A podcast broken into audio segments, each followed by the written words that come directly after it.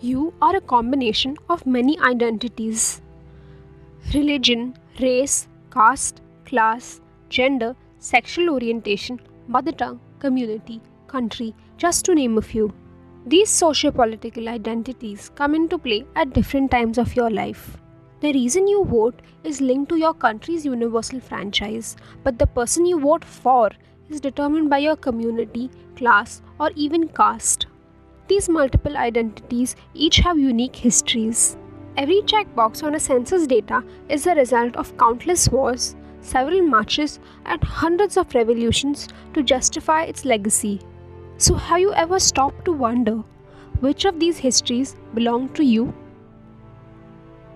Let us go back to the ultimate history the modern humans that emerged out of Africa.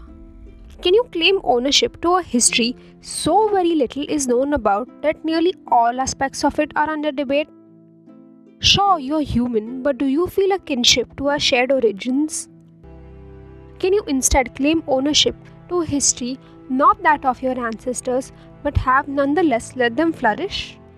Horses, for one, have played a critical role in warfare on the Indian subcontinent. They have facilitated trade and transport in its diverse geography. However, they are not native to the region as they arrived with invaders from Central Asia. There's a fine line in the sand about groups that you belong to, yet their legacy seems so foreign, far removed from your reality. Can women around the world claim the suffragette legacy? Can all modern democracies tip their hat to ancient Athens? The question of history ownership is a personal one, the kind that only you have a say in answering for yourself. You can call whatever history you like your own because chances are high that that history has impacted you. Ultimately, however, it is irrelevant.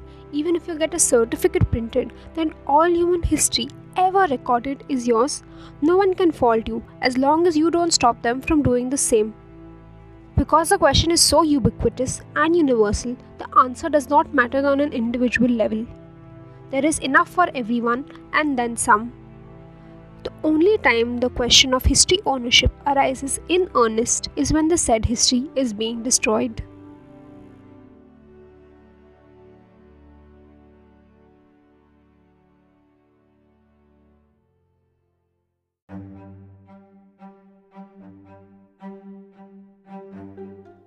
Part 1 History as a Collective Heritage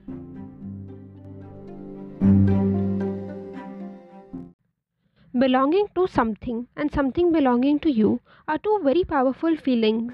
After your first job, no doubt you are asked where you want to spend your first paycheck. It is a very loaded question.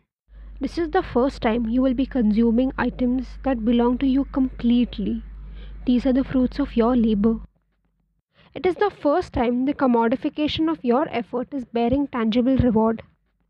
It speaks to a more primitive human psyche where resources were scarce and hunger was abundant. To possess something meant that you triumphed over nature to achieve it. It belongs to you. You can claim histories that on the surface seem to have nothing to do with you. If they inspire you, if you feel a kinship to the plight of those living through it, if their circumstances are similar to your own, if they bring you comfort, these histories already have your heart.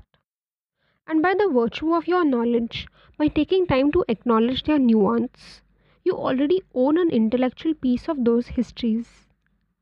But should you get to influence it? Ideas regarding history ownership can be viewed through a dichotomy. On one hand, we can view history as belonging to only the descendants of those who experienced it. That way, the further back in time you go, the larger the pool of people who are impacted by it. Prehistory is a good example. Most of our ancestors branched off not to see each other again till the age of discoveries. The civilizations they built created identities unique to their descendants. The biggest problem with this approach is the line between those experiencing its consequences and those impacted by it is incredibly slim. I cannot claim my ancestors were Paleo Americans or even that they participated in the colonization of South America. But that does not stop me from enjoying french fries with tomato ketchup for breakfast. I have not experienced the globalization of Latin American vegetables like potato or, shockingly, Latin American berries like tomatoes firsthand, yet it has impacted me and my diet. As more cultures interact with each other, the future will connect more ideas from the past. So, why not share history with everybody? The other side of this dichotomy is the idea that history is a global inheritance to be shared by all of humanity. That is certainly the position taken by international arbiters of culture like UNESCO. Even the name of their system of classification, the UNESCO World Heritage List, implies the collectivist nature of the history they want to preserve. It transcends the community and the individual. It brings out our similarities as a species sharing the same world and its resources. So, even though in the past our history might diverge, lately it's been converging towards a stark homogeneity. As we move closer, you will bear the burdens of my history and I will yours.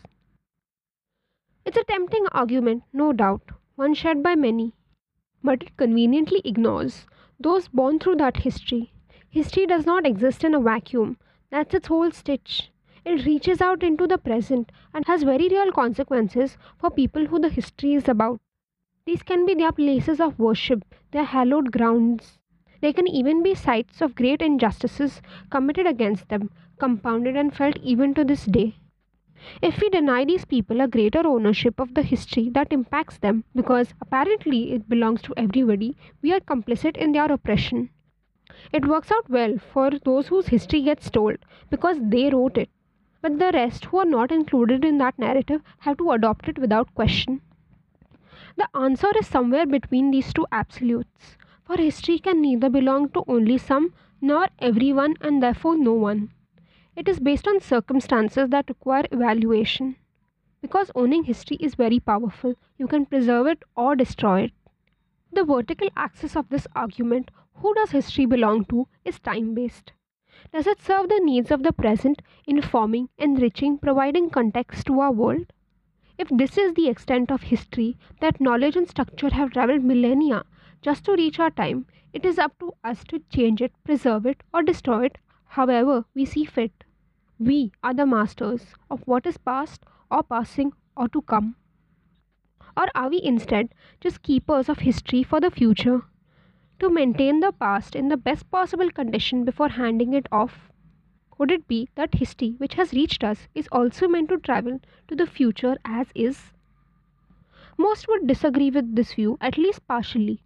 People are terrible at long term thinking. The present weighs too heavy to not influence our perception of the past and the future.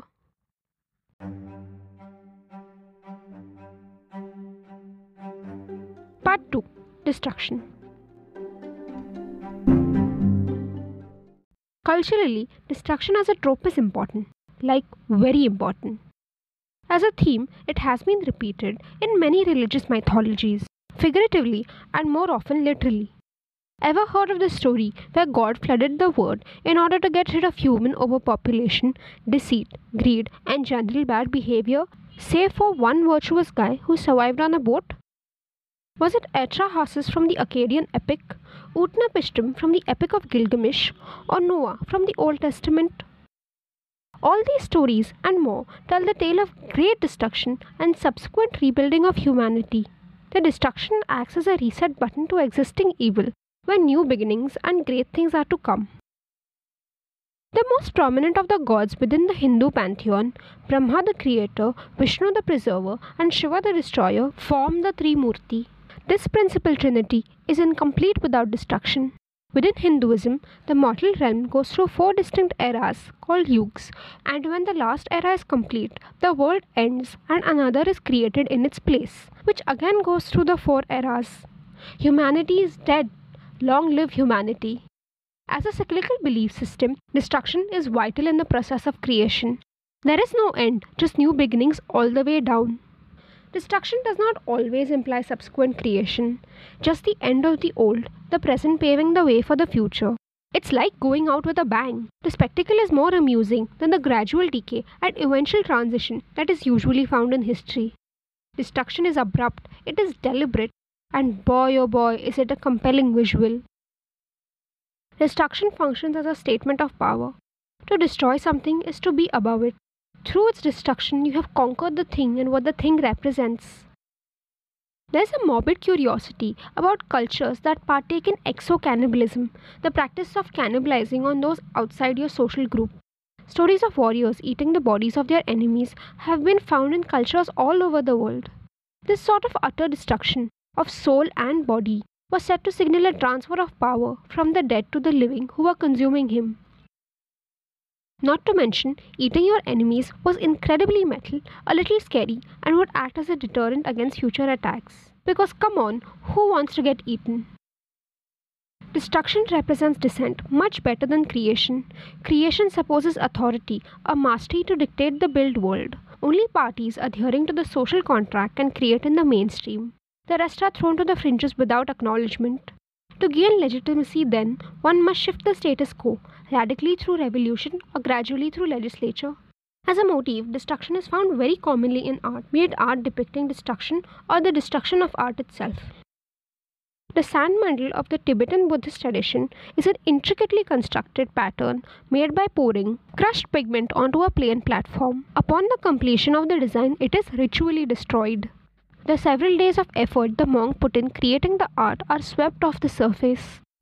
It's a net zero outcome, but the function of the sand mandal is just that it is made to be destroyed, a metaphor for the transience of life. As Pablo Picasso once said, the urge to destroy is a creative urge. And no more fitting caption could there be for the greatest stunt of the decade in the art market when Banksy initiated a remote control shredding of his own art that had just been auctioned for $1.4 million. The graffiti artist is a master at using art for political messaging, staging the destruction of a work already sold. Inside the auction house that had sold it, he called out the consumerists in the elite art market the biggest upset the industry had faced until somebody ate a banana duct taped to a wall. Destruction in art is used as a doublespeak, foreshadowing the awful realities of the world outside the canvas. Be it showing the aftermath of war, like John Singer Sargent's Gassed, depicting the soldiers blinded by mustard gas walking in straight lines to support each other, or Pablo Picasso's Guernica depicting the pain and chaos caused by the tragedy of war. Political art is born through destruction. In Gustav Metzger's auto-destructive art, pioneered in the wake of the Second World War, he uses techniques of actual destruction like pouring acid onto a sheet of cloth to represent destructive practices like war, materialism, and consumerism. In that spirit, Politically, art destruction represents a moral destruction of valued objects, those with real or perceived historic legacy. And no one embodies this quite like the Chinese activist and artist Ai Weiwei. In the highly controversial triptych Dropping a Han Dynasty urn, Ai Weiwei does exactly that. Document in three pictures his dropping of a 2000 year old vase. That is not the only history he has destroyed. In his work titled Colored Vases, he paints over ancient Chinese vases in bright contrasting colors, a complete destruction of their antiquity. In another work titled Coca Cola Vase, he goes complete Warhol on a Han Dynasty vase, painting it white and writing Coca Cola on it in signature red. These unholy marriages of performance art, Dadaism, and pop art with ancient Chinese pottery symbolizes a deviancy in era and object. These are not without intention. Ai Weiwei is calling out Mao's Cultural Revolution, which did more damage to Chinese history than I could ever. These are overt political references to a dark history, and if medium is the message, then destruction suits the theme perfectly.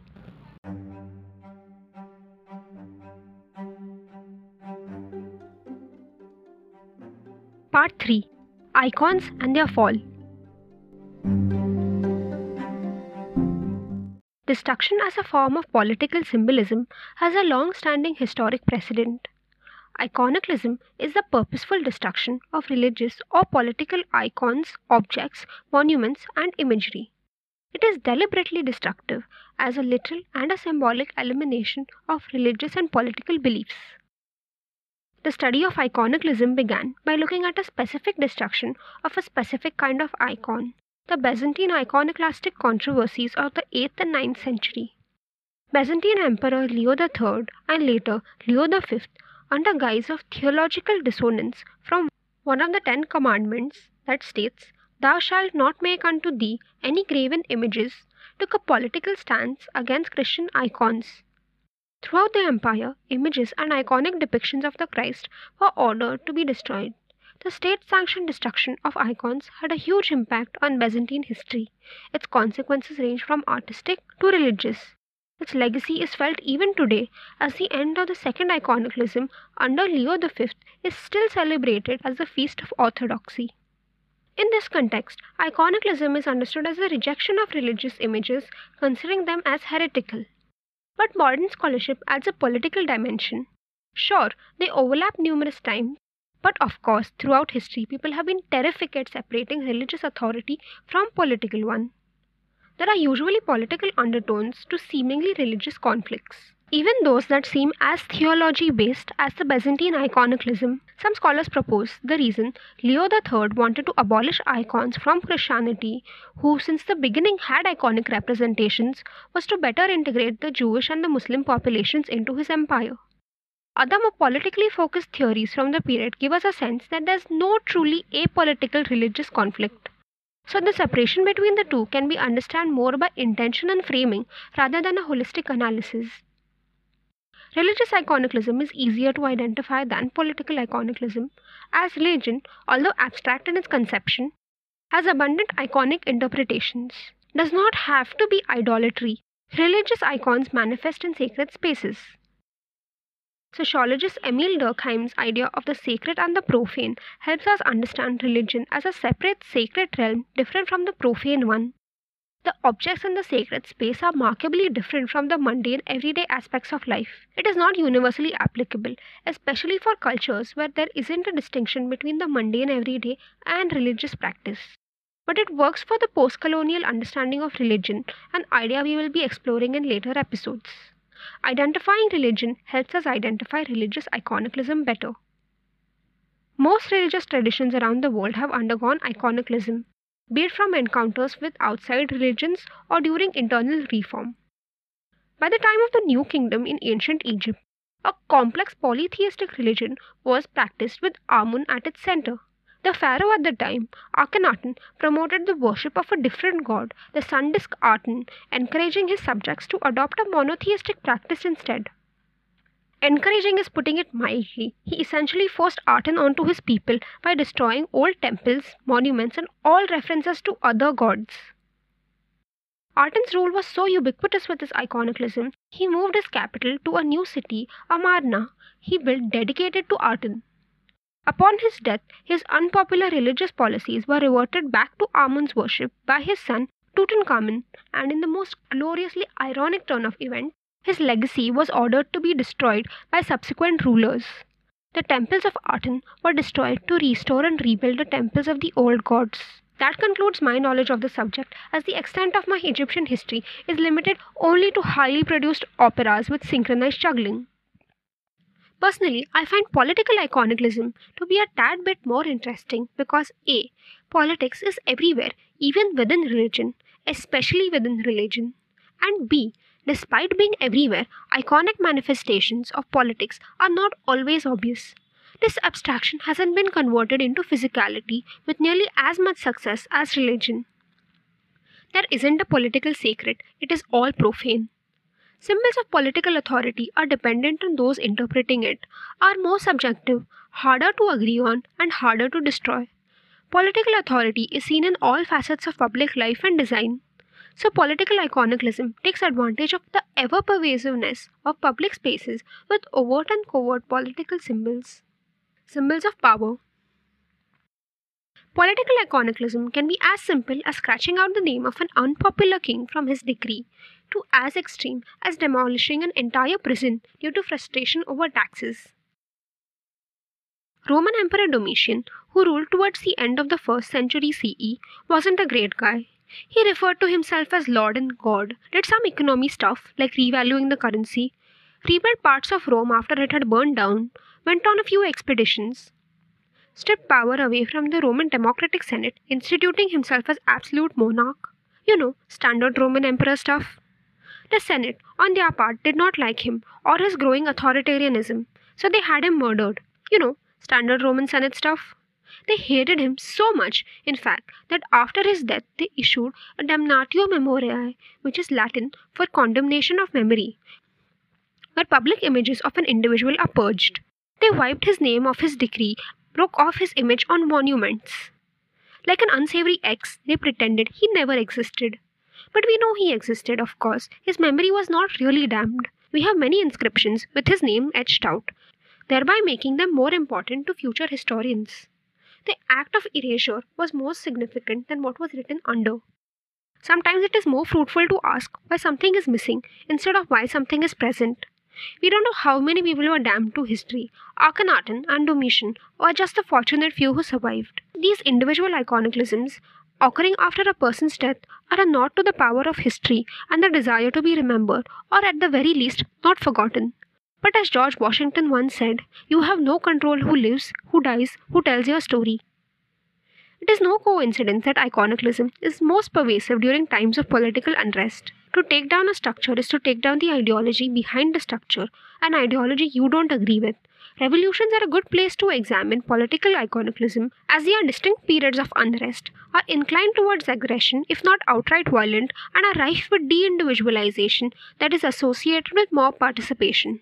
Most of the destruction during revolutions is not pre planned. The object during another time might even be a beloved public monument. It is the implicit association with power that the icon evokes that calls for its elimination. The execution, if one might call it that, is simple, but the legacy of destruction is far more sophisticated than mere vandalism. Nothing embodies this sophistication like the French Revolution of 1789. The simmering of Enlightenment ideas, crop failures, growing taxes due to increasing debt, an increasingly hungry working class that bore all the burden of taxes, an unequal class system, and frustration towards the elite classes that did not pay taxes, together reached a boiling point, culminating in what we now know as the French Revolution, not to be confused with all the other revolutions France has had. Bastille was a 14th century fortress turned into a prison that loomed over the city of Paris. It was a site of monarchical power, when narrating a king who did not himself live there. The storming of Bastille is a high profile beginning of the very many bloody years that followed. The purpose was twofold release Louis XVI's prisoners, which at the time were only seven, and to gain ammunition for the guns and weapons that they had obtained from a different location. Ammunition had been moved to the fortress for safekeeping. They did not march down to Bastille to tear it down. Their earlier raid was successful without much violence. They even negotiated with the governor of the prison to meet their demands.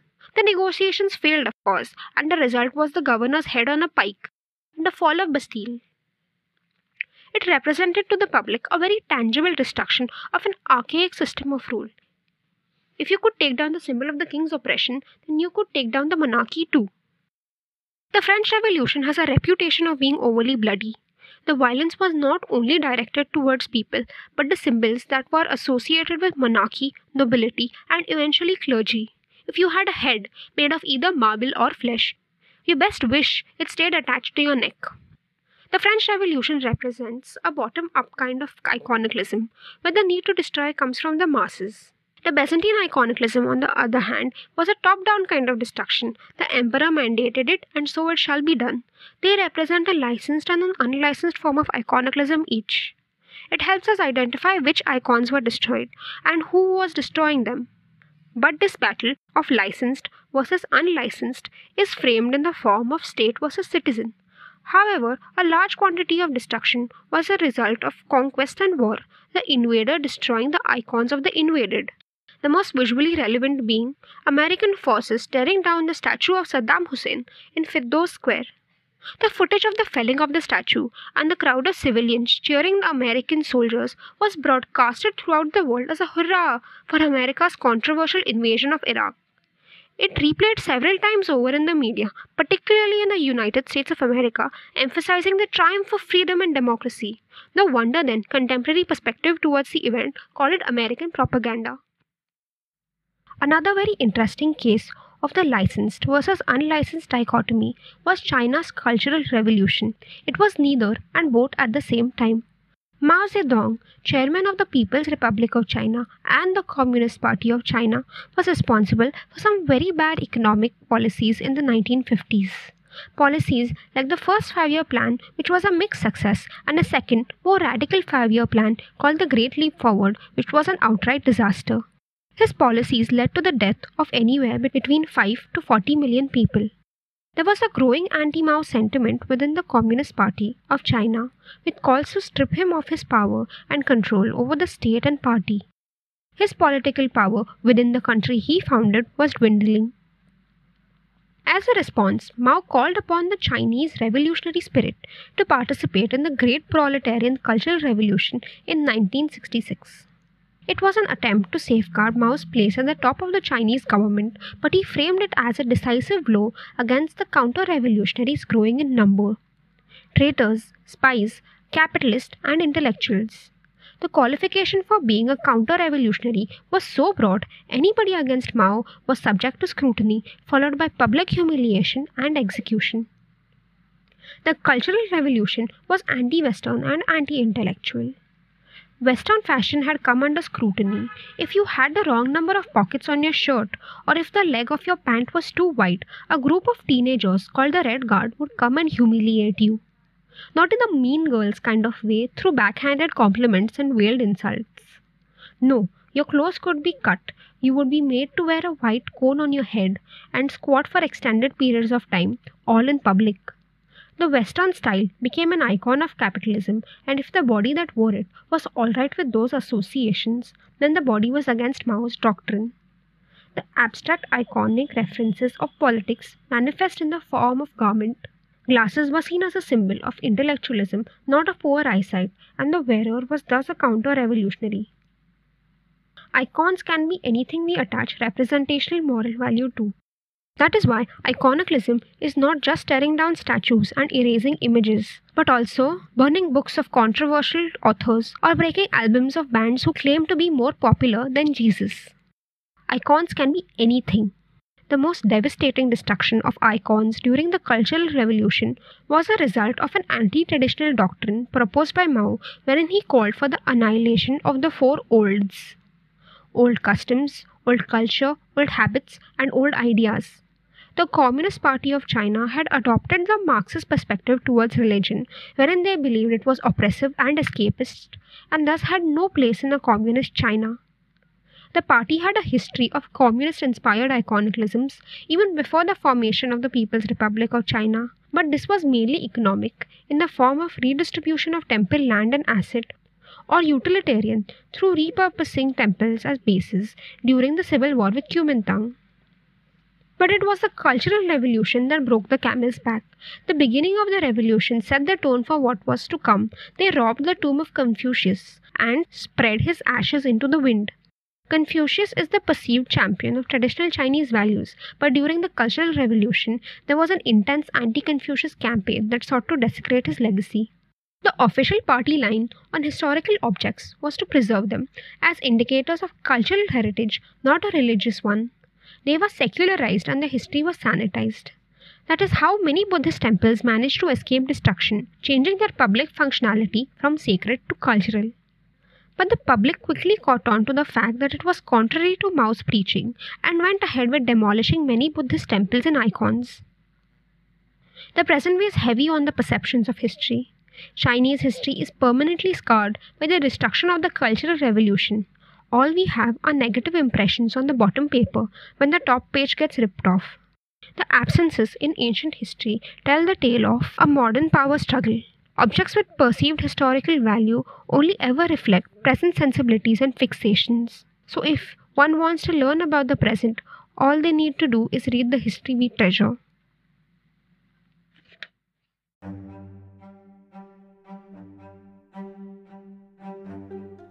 Part 4 take down his statue and let his cause fall. There was another icon that fell during the Cultural Revolution, but fortunately, when it ended with Mao's death, the icon was resurrected. Renowned Chinese poet Ai Qing was exiled eight years before the Cultural Revolution began, but the ideological basis of it was the same an anti intellectual campaign. After the end of the Cultural Revolution, he was reinstated, even going on to receive international awards. He was the father of Ai Weiwei, the pot breaking, vase painting artist and activist whose actions have irked both historians and artists alike. The legacy of the Cultural Revolution lives on within him and is reflected prominently within his art. Whether or not you find his actions justifiable, it is the history that he has lived through and inherited. His family has suffered due to Mao's policies. His father was even blinded in one night during his exile.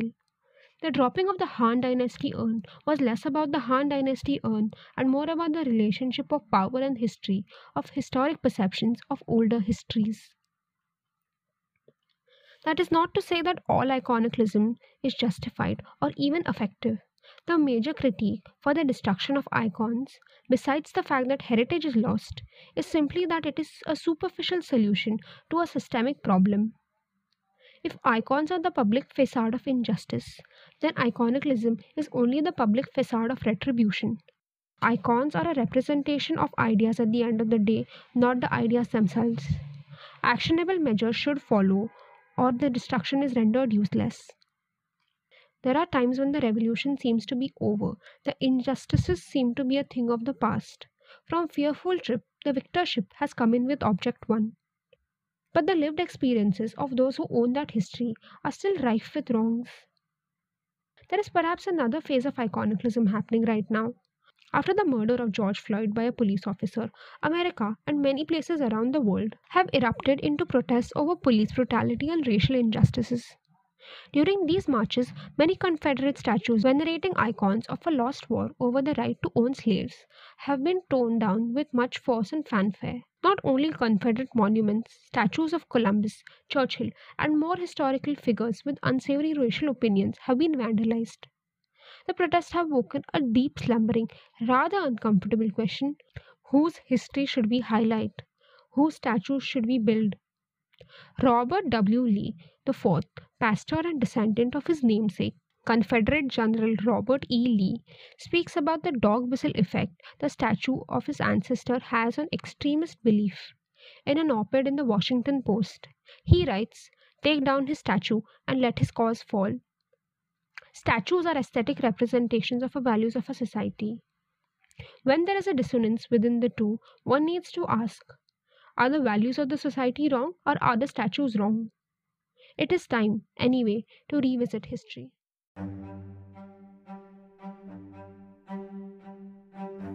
Gestalt History is written, produced, and narrated by me, Gayatri.